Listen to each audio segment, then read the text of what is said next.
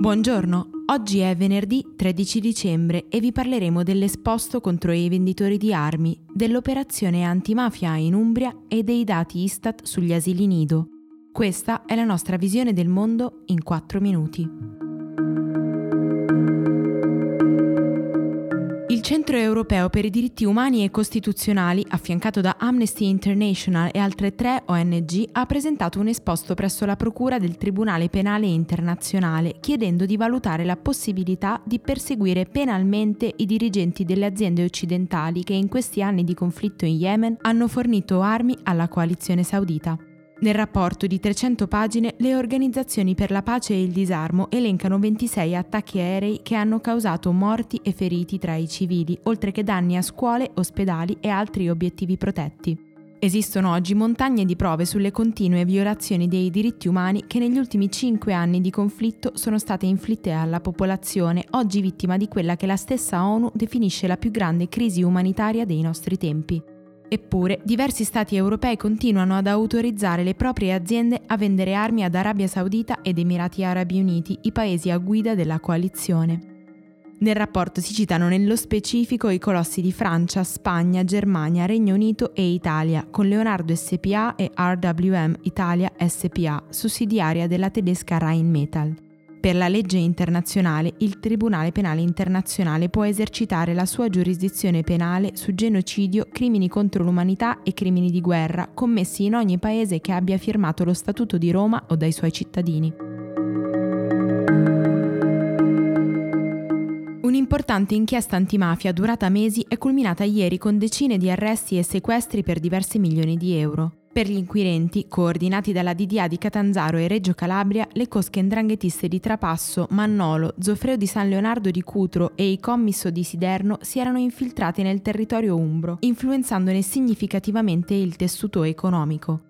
Tutto partiva proprio dal comune di Siderno, come ha spiegato il procuratore capo di Catanzaro Nicola Gratteri, che ha poi aggiunto, smorzando lo stupore, ormai da decenni ripetiamo che l'andrangheta è presente in modo sistematico da Roma in su e vendendo cocaina compra tutto ciò che vuole. L'andrangheta è presente in Europa e in tutti i continenti.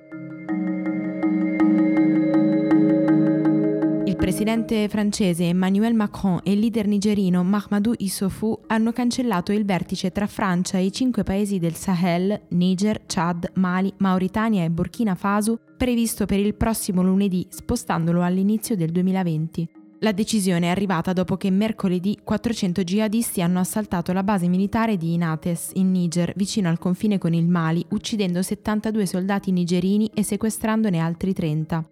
L'attacco non è stato ancora rivendicato, ma le modalità fanno pensare all'ISIS. Si tratterebbe del più grave attacco jihadista nella storia del Niger. Solo un bambino su quattro trova posto all'asilo. È il dato che emerge dall'ultimo rapporto Istat riguardante l'anno scolastico 2017-2018. I posti disponibili, di cui poco più della metà pubblici, hanno ricoperto il fabbisogno di appena 24,7% dei bambini con meno di 3 anni una percentuale ancora al di sotto del parametro del 33% richiesto dall'Unione Europea. Oltre alle grandi differenze tra nord e sud, elevato è anche il costo medio del servizio, vicino ai 2.000 euro. Il 12,4% dei genitori di bambini che hanno tra gli 0 e i 2 anni e che non vanno al nido hanno dichiarato di non averli iscritti a causa dei carichi eccessivi. Tribunale Civile di Roma ha accolto con formula totale il ricorso presentato dal partito neofascista Casa Pound contro la chiusura della propria pagina Facebook.